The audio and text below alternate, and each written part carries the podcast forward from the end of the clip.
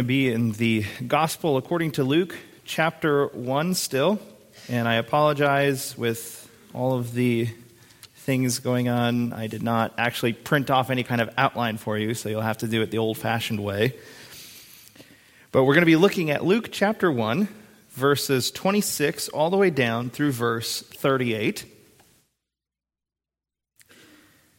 Luke chapter 1, starting at verse 26. Dr. Luke continues the story that he has been recounting to Theophilus, and he continues by recording these words. And in the sixth month, the angel Gabriel was sent from God unto a city of Galilee named Nazareth, to a virgin, espoused to a man whose name was Joseph of the house of David, and the virgin's name was Mary. And the angel came in unto her and said, Hail, thou that art highly favored, the Lord is with thee. Blessed art thou among women. And when she saw him, she was troubled at his saying, and cast in her mind what manner of salutation this should be. And the angel said unto her, Fear not, Mary, for thou hast found favor with God. And behold, thou shalt conceive in thy womb and bring forth a son, and shalt call his name Jesus. He shall be great, and she shall be called the Son of the Highest.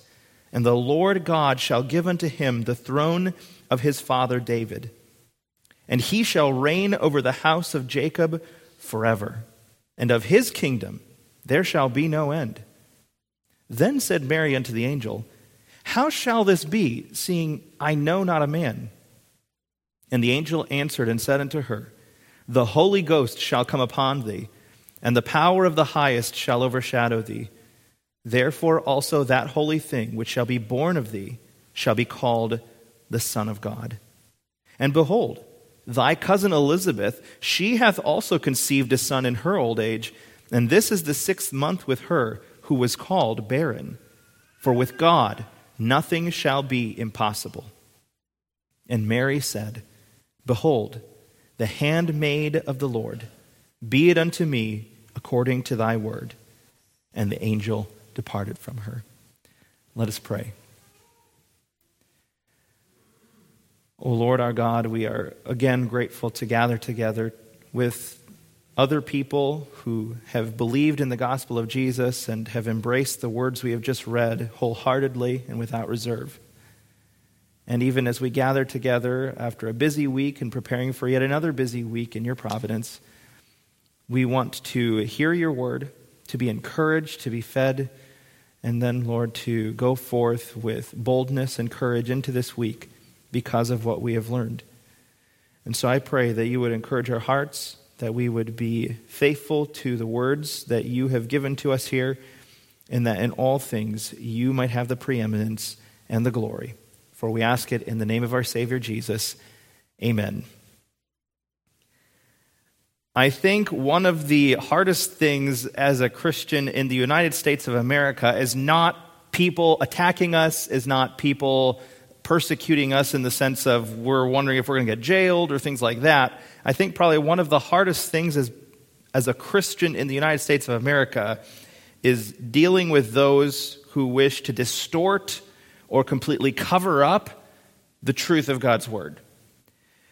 And uh, that has happened repeatedly throughout human history, so it's nothing unique to our nation, it's nothing unique to our time, but it's definitely the thing that we battle now. And there are plenty of men who I have respected who have preached the Word of God and faithfully proclaimed the Word of God and tried to defend the truths of Scripture before the face of the roaring lion, as it were, trying to devour God's people by distorting or even hiding the truth at times. And like I said, this is nothing new to our time. This is nothing new to our culture. We saw that happen in the course of church history in the last 2,000 years.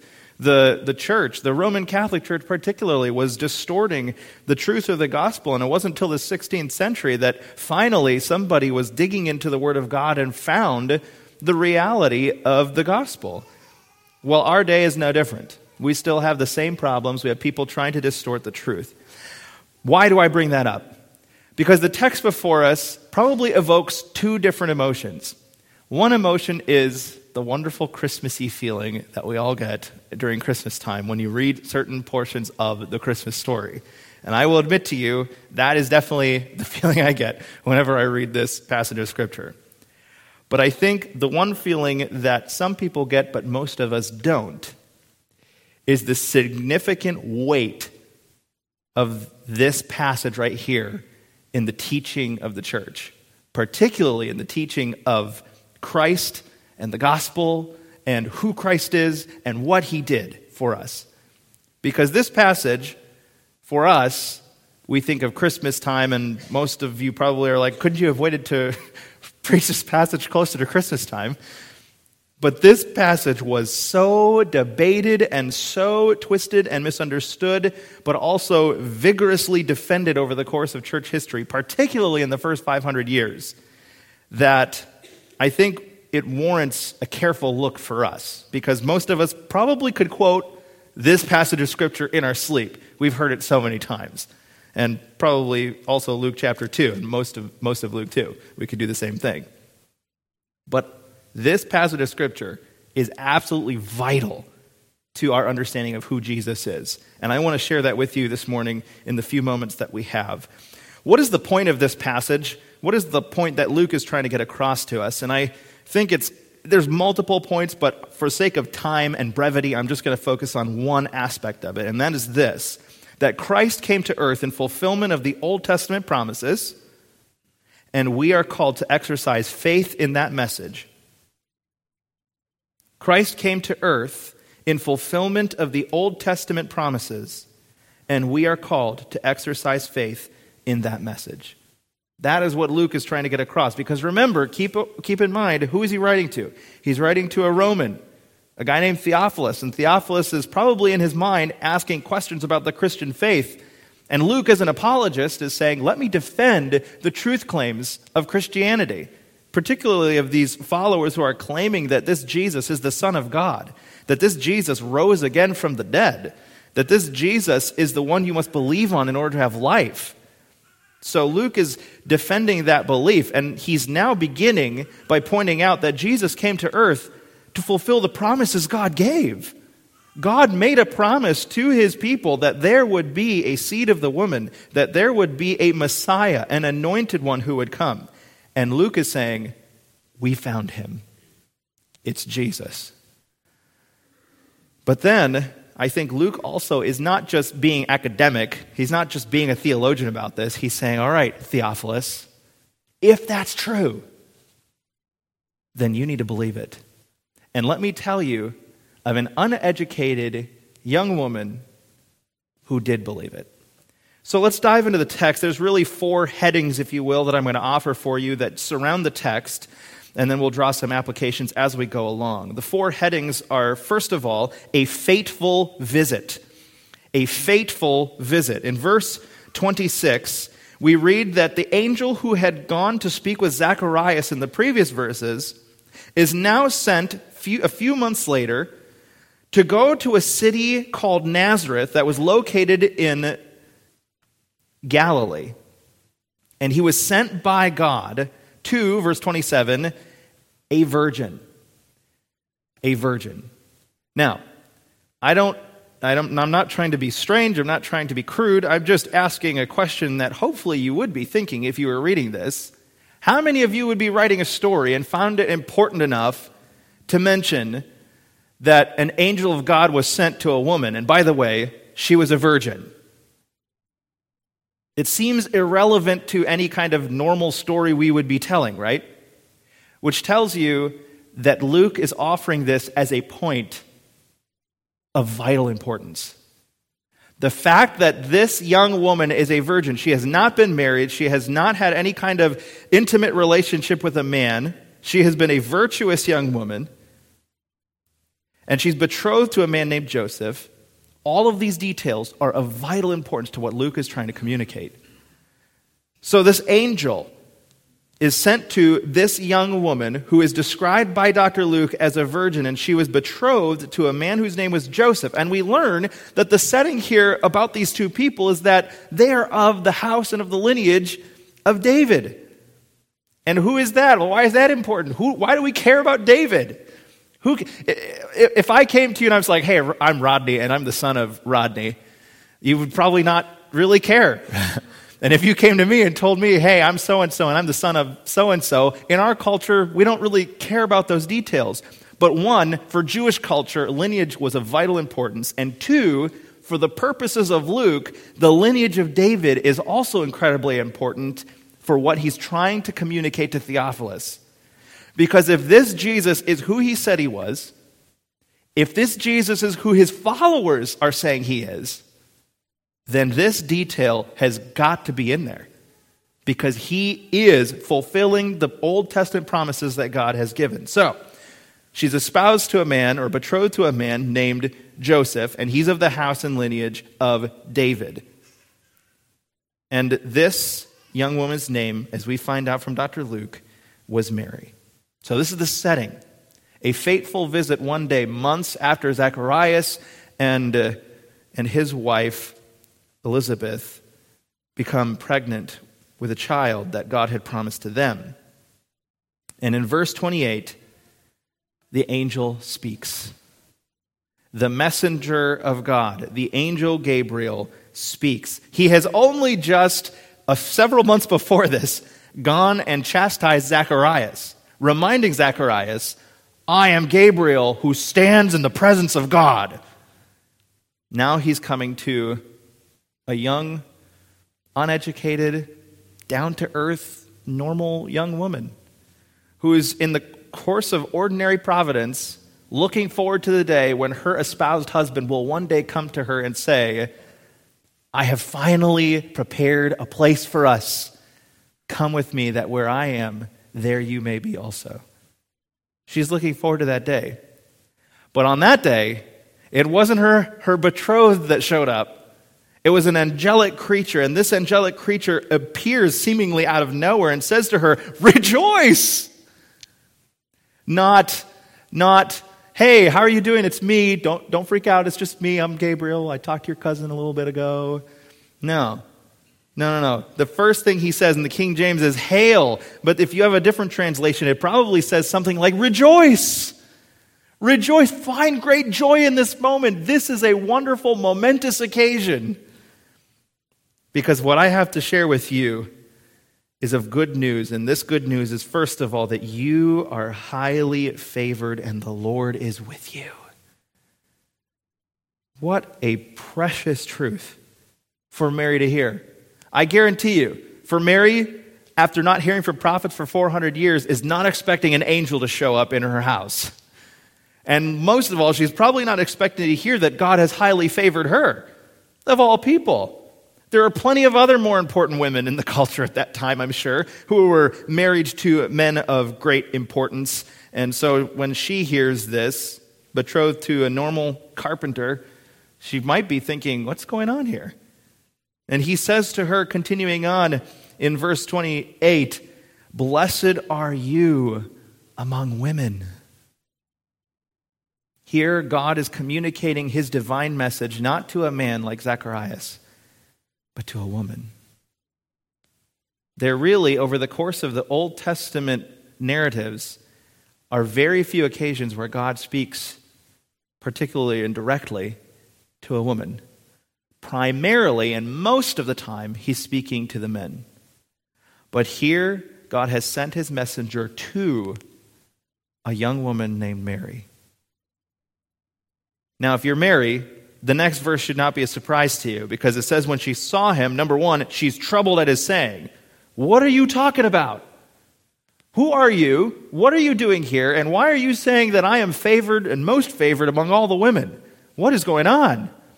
I think this is probably downplaying the actual terror that she's experiencing right now. Because if any of us saw an angel of the Lord, I'm pretty sure most of us would not be able to stand on our feet. Most of us would be quaking and shaking. But the angel says to her in verse 30, Do not be afraid. So we move now from a fateful visit to number two, a fearful servant. She's troubled. And he immediately has to say what the angels repeatedly have to say to people they're talking to. Don't be afraid. Don't fear. Don't fear. You have found favor with God. This is a wonderful pronouncement. Like, isn't that, isn't that not what you want? Don't you want to hear that you have found favor with God? I don't know who your favorite Old Testament character is, but mine is Daniel. And I could say a close second would be Joseph. But one of the things I love about Daniel is he's being faithful in a pagan context with people who took him captive, and he's working for them, and virtually nothing is said about him that's bad. Of course, he was a sinner, and he acknowledged that in his prayer in chapter 9, but Daniel was a normal guy trying to be faithful. And on one occasion, when Daniel is praying to God and God answers his pray, prayer, the messenger says to him, You are favored by God because God has listened to your prayer, and I've come because of your words. Well, here now is a woman who hears the words of an angelic mes- messenger, much like the great prophet Daniel, who says to her, Don't be afraid you are highly favored by God. And then he goes into number three, the third heading, a favorable message. We saw the fateful visit from the angel Gabriel to this young woman. We saw that she was a fearful servant. And number three, now we see that he brings to her a favorable message. In verse 31, he says, Behold, You will conceive in your womb and bring forth a son, and will call his name Jesus. Now, is that unusual news for her? I hope not, because what was she probably expecting to do? What every other Jewish woman was expecting to do get married to Joseph whenever he had prepared a place for her and, and him to live, take her to himself, they get married, and if God's smile and blessing was upon them, they would be blessed with an abundance of children.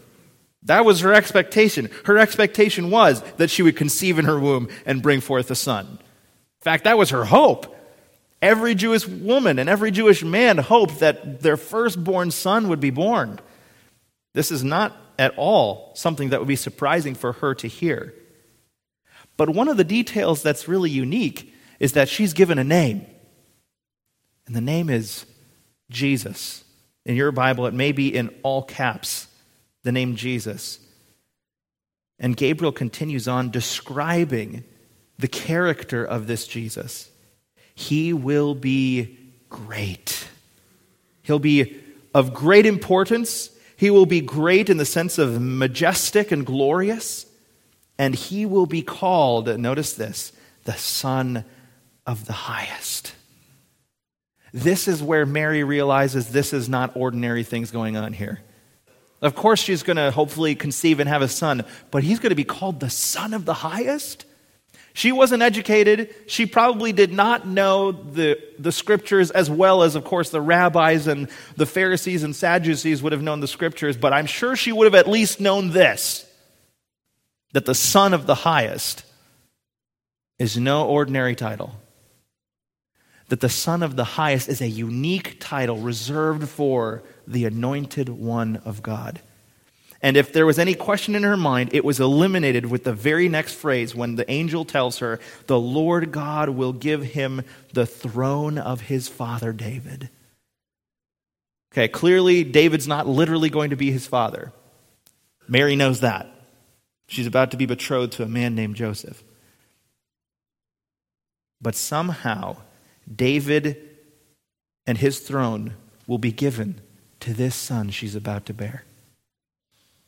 I can't imagine the questions that are swirling in her mind. Eh, is this, is this what I think this is? Is this the coming of the anointed one we've been longing for? God promised to David and to Solomon and all of those people who were kings in the past that there would be a son of David, an ultimate ruler is that, is that going to be my son? She hears this favorable message that she is blessed, that she will bear a son, and that he will be of, of this great character, and he will ultimately reign on the throne. And the angel concludes, He will reign over the house of Jacob forever. David died. Solomon died, and all the kings after them have died. But there will be something about this king where he will reign forever. And of his kingdom there will be no end. Imagine being a Jewish young woman hearing that. She probably wasn't involved in a lot of the political discussions of the day because that was mostly going to be done by the men, but I'm sure she listened. And I'm sure she knew that the, the Jewish people were longing to be relieved of the, the threat of Rome, of the oppressive rulership of pagan kings, people who were Gentiles. You know how the Jewish people felt. They, they believed that all the glory years, like when David was the king, was a thing of the past. And they couldn't wait till somebody would rise up. And at one point, they almost wondered if there would be somebody, a guy named Judas Maccabeus, uh, whose name means the hammer. They thought the hammer was going to bring in the, the hope of the kingdom being restored. But none of it happened. And here, all the Jewish people are still under the oppression of the Romans and pagans and Gentiles. But Mary hears this this child of hers will reign over the house of Jacob forever, and of his kingdom there will be no end. Regardless of how Mary and Joseph and all the other Jewish people felt about how invincible Rome was, and no matter how many stories they heard of people who had rebelled against Rome only to be crucified on crosses, she was assured that this son she would bear would have a throne that reigns forever, which means as amazingly strong and impressive as Rome was, this child would rule a kingdom that was unbreakable. So, this favorable message that she's given is such wonderful news. But here's the problem how's this going to happen? She starts to think, okay, okay, things are not adding up here. I am supposed to have a son, and he's going to be called the Son of the Highest, and he's going to have a throne that lasts forever, and this is supposedly going to happen now. Joseph isn't here. I'm not even technically married yet. I mean, I'm betrothed, and legally, I would have to get divorce papers in order to even end this marriage, but I'm not planning on that. And Joseph is not back. So, how is this going to happen? Mary, and I want you to notice this Mary is not questioning the word of God. She's not saying, All right, prove it to me, like Zacharias did. She's literally wondering, God, how are you going to do this? So she asks this question that's in her mind in verse 34 How can this be, since I do not know a man? She's not saying, I don't know of a guy. She's betrothed to a man named Joseph, for Pete's sake. That's not what she's talking about. She's saying, I have not had any kind of intimate relationship with any kind of man. Joseph is not married to me yet. He's gone. He's preparing a place for us for when we get married. And I don't know when that's going to be. So, how is this going to happen?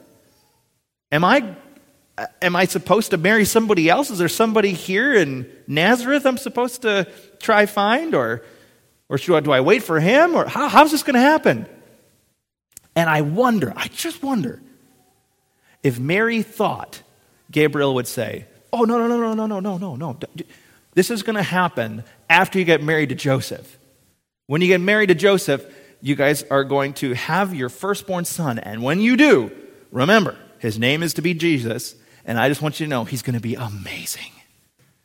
Mary probably expected Gabriel to say that. But what he actually said was, was very different. The angel said to her, The Holy Spirit will come upon you, and the power of the highest will overshadow you. Therefore, also, that Holy One who is to be born will be called not the son of Joseph, not the son of Mary, but the Son of God. Mary is now hearing that this child who will be born to her will not be because her and Joseph had the normal, consummate relationship that a husband and wife have. This child she's about to receive will literally be a miracle. an act of God that cannot be explained scientifically. And I'm sure the doubts in her minds of what this has never happened before. Never in human history has there ever been a woman who got pregnant without the natural process that God has designed in his creation. And the angel knew, I'm sure, that question. So he mentions in verse 36 hey, listen, indeed, Elizabeth, your relative, has also conceived a son in her old age. And this is now the sixth month for her who was called barren. So, Mary, this is the key takeaway for you about this message. With God, nothing will be impossible. And it's almost as though Luke, as he writes that, is kind of winking at Theophilus.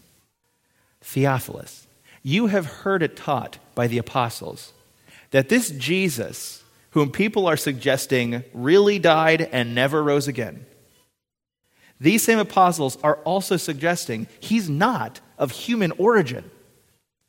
That is to say, he is somebody who was miraculously born. And in case the people that are denying that to you are persuading you, let me remind you of what the angel told Mary. With God, nothing will be impossible. So, Mary responds in faith. And this is the fourth heading here for you a faithful response.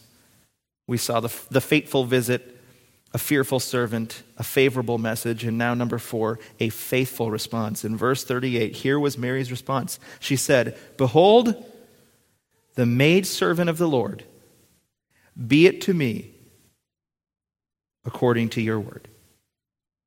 She responded with faith. I believe. Unlike Zacharias, who demanded from God an explanation, this uneducated young woman simply says, Let me be the vessel you want me to be. And if this is how this is going to work, I don't understand it. I don't get it. Nothing in human history has ever happened like this before. But you are an angelic creature, Gabriel, who stands in the presence of God. I will believe you. And that was her faithful response. Now, that is the text.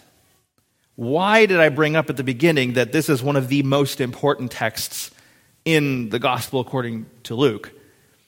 Here's the reality in the early church, they had to combat the naysayers to the teachings of the apostles.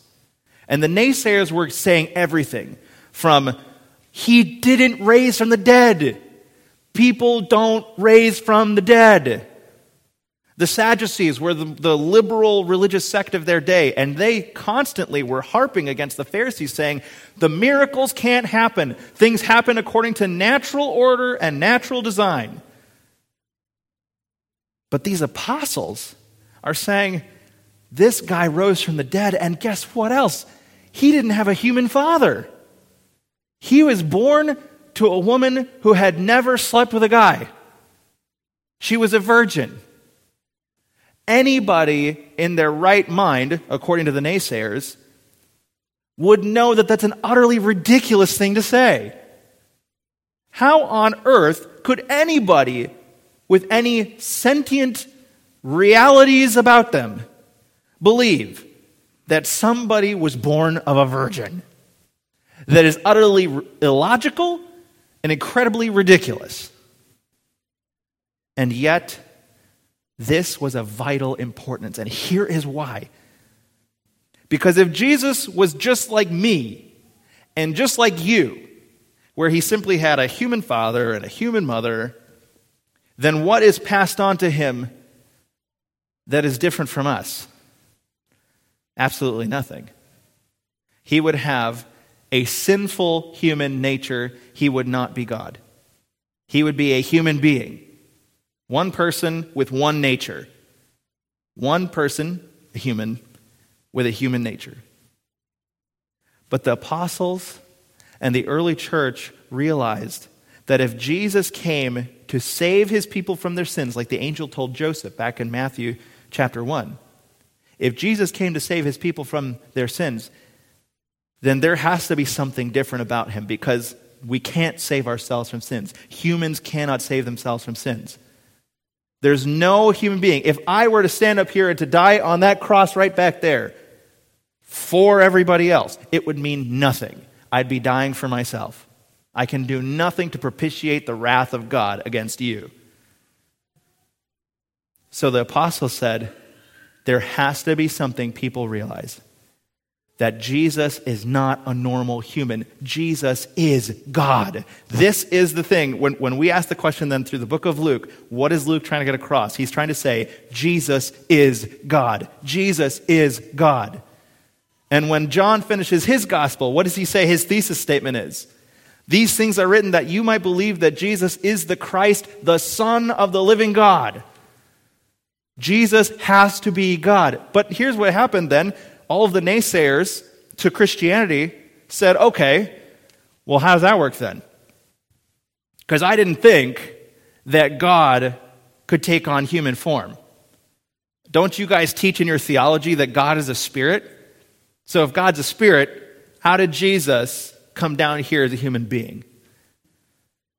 And the Christians really had to wrestle with that for the first several centuries of church history because they thought, uh, that's actually a good question. How does God take on human form? And so there were some people who gave their best attempts. There was a guy named Arius. And in the third century, or fourth century, he was suggesting that Jesus, here's how it worked Jesus, as the second person of the Godhead, came down and he had really one nature, just like you and I, like we're humans, we have a human nature. We're, we do not possess things like omnipresence. We can't be everybody, everywhere at the same time. That's, that's the limits of human nature. We can't do that. But they, Arius said, but there's something about Jesus that's different because he's still God and God's omnipresent. So here's what happened God has the God nature, the divine nature, and God can be everywhere. God is all knowing. God knows everything. He can see everything. He, is, he lives in eternity. But Jesus was a human also, but, but not quite that. Really, he was kind of a mixture of the two. So he had one nature, but it was kind of like a mixture between divine nature and human nature. Swish it together, and you have the Jesus nature. And he was kind of his own thing. And in 325, at the Council of Nicaea, where all of these church leaders gathered together to consider some things, including things that Arius was saying, they said that, that, that, that doesn't work. That doesn't work. The more you read the scriptures, you realize that isn't going to explain how Jesus could be born of a virgin, how Jesus, as God, could also have human flesh. And so they opposed Arius and they said what he said is actually heresy. So if you hear somebody saying that, you'll know that 1700 years ago, it was condemned and it's heresy. But there was another guy, only a century later, and he read these texts like the one we just read. He's like, Arius was wrong. We know he was wrong. Jesus wasn't just a mixture of human and divine. He had two natures. He had a human nature where he ate food and he had to sleep and he cried. But he also had a divine nature Jesus is all knowing. He's God. He had a divine nature and he, and he can be still everywhere all at once. So, really, we have to make sure that we separate those two things. So, there's a human Jesus, but there's also a divine Jesus. And essentially, Nestorius, this, this guy, kind of fell into the opposite ditch, where Arius said, well, Jesus was just kind of a mixture. He wasn't really God, but he wasn't really man either. He was kind of a mix. Nestorius fell in the other ditch and said, well, he was kind of two people. He, there was the human Jesus that we saw, but he was also the God Jesus too. He was kind of two people and almost schizophrenic in a sense. And the church, again, had a council to talk about that, and they're like, nah, he's, he's wrong too. So you finally get to the question that people were asking then why does the Bible have to talk about the fact that he was born of a virgin? And here's what they said they said, Jesus is one person. There's not a human Jesus and a divine Jesus, he's one person. But he still had two natures. He still had the human nature where he slept because he was tired, and he ate food because he got hungry. Remember Jesus in the wilderness? He hadn't eaten for 40 days, and it says he was hungry. Does God get hungry? Of course not. God doesn't get hungry. So he had a human nature, but he is also God. Because only God can do things like make a blind person see, and make a lame person walk, and make a dumb person speak, and raise somebody from the dead. Only God can do that. So he's one person. He is Jesus, the second person of the Godhead. But there's two natures. And when Luke now is recording this, Luke is thinking about all of this stuff. And Luke is saying it is of vital importance that Jesus not be fathered by a human father. He has to be miraculously brought in the incarnation through the power, as it says in verse 35, of the Holy Spirit. The highest will overshadow her. But the humanness that Jesus got, the human nature he took on, he got because he was born to a virgin named Mary. Why is all of this important? Because there are people today who want to suggest to us as Christians that it's not really a big deal. Why argue about whether or not Jesus had two natures? Why argue about whether Jesus was born of a virgin? Can't we just suggest that Jesus was a good teacher who taught good things and good morals, and we should try to live like he did? For Luke and Paul and Timothy and Peter and all the rest of the apostles, these things that the people in our day are trying to suggest are not important, are not worth discussing or trying to defend, for them, it was their lifeblood. Because if we give up on who Jesus is as God and taking on a human nature, then we are giving up our very faith. We have to defend who Jesus is. And so, one of the marks of whether or not somebody is a Christian is whether or not they believe Jesus is God. There were people in Luke's day and in Paul's day who were saying he couldn't possibly be God. No human being could be God. Why do you think the Jewish people, like the religious leaders, wanted to stone Jesus when he said, I and my Father are one? Because it was unthinkable that a human being could be God. They thought it was blasphemy. And ever since, for 2,000 years, that's what people have been trying to do is shake our faith in the reality of Jesus being God. But Luke is telling Theophilus, don't you let them shake your faith. I talked with these people.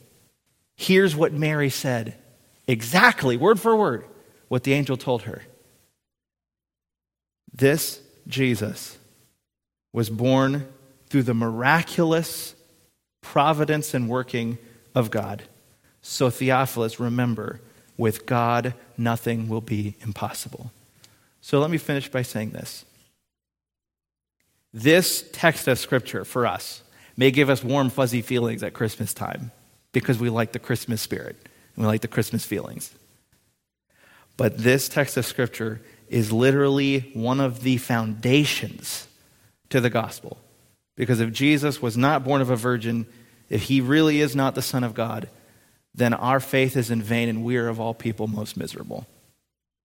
But Luke tells Theophilus, this is of vital importance, my friend, and you have to believe it in order to be a Christian.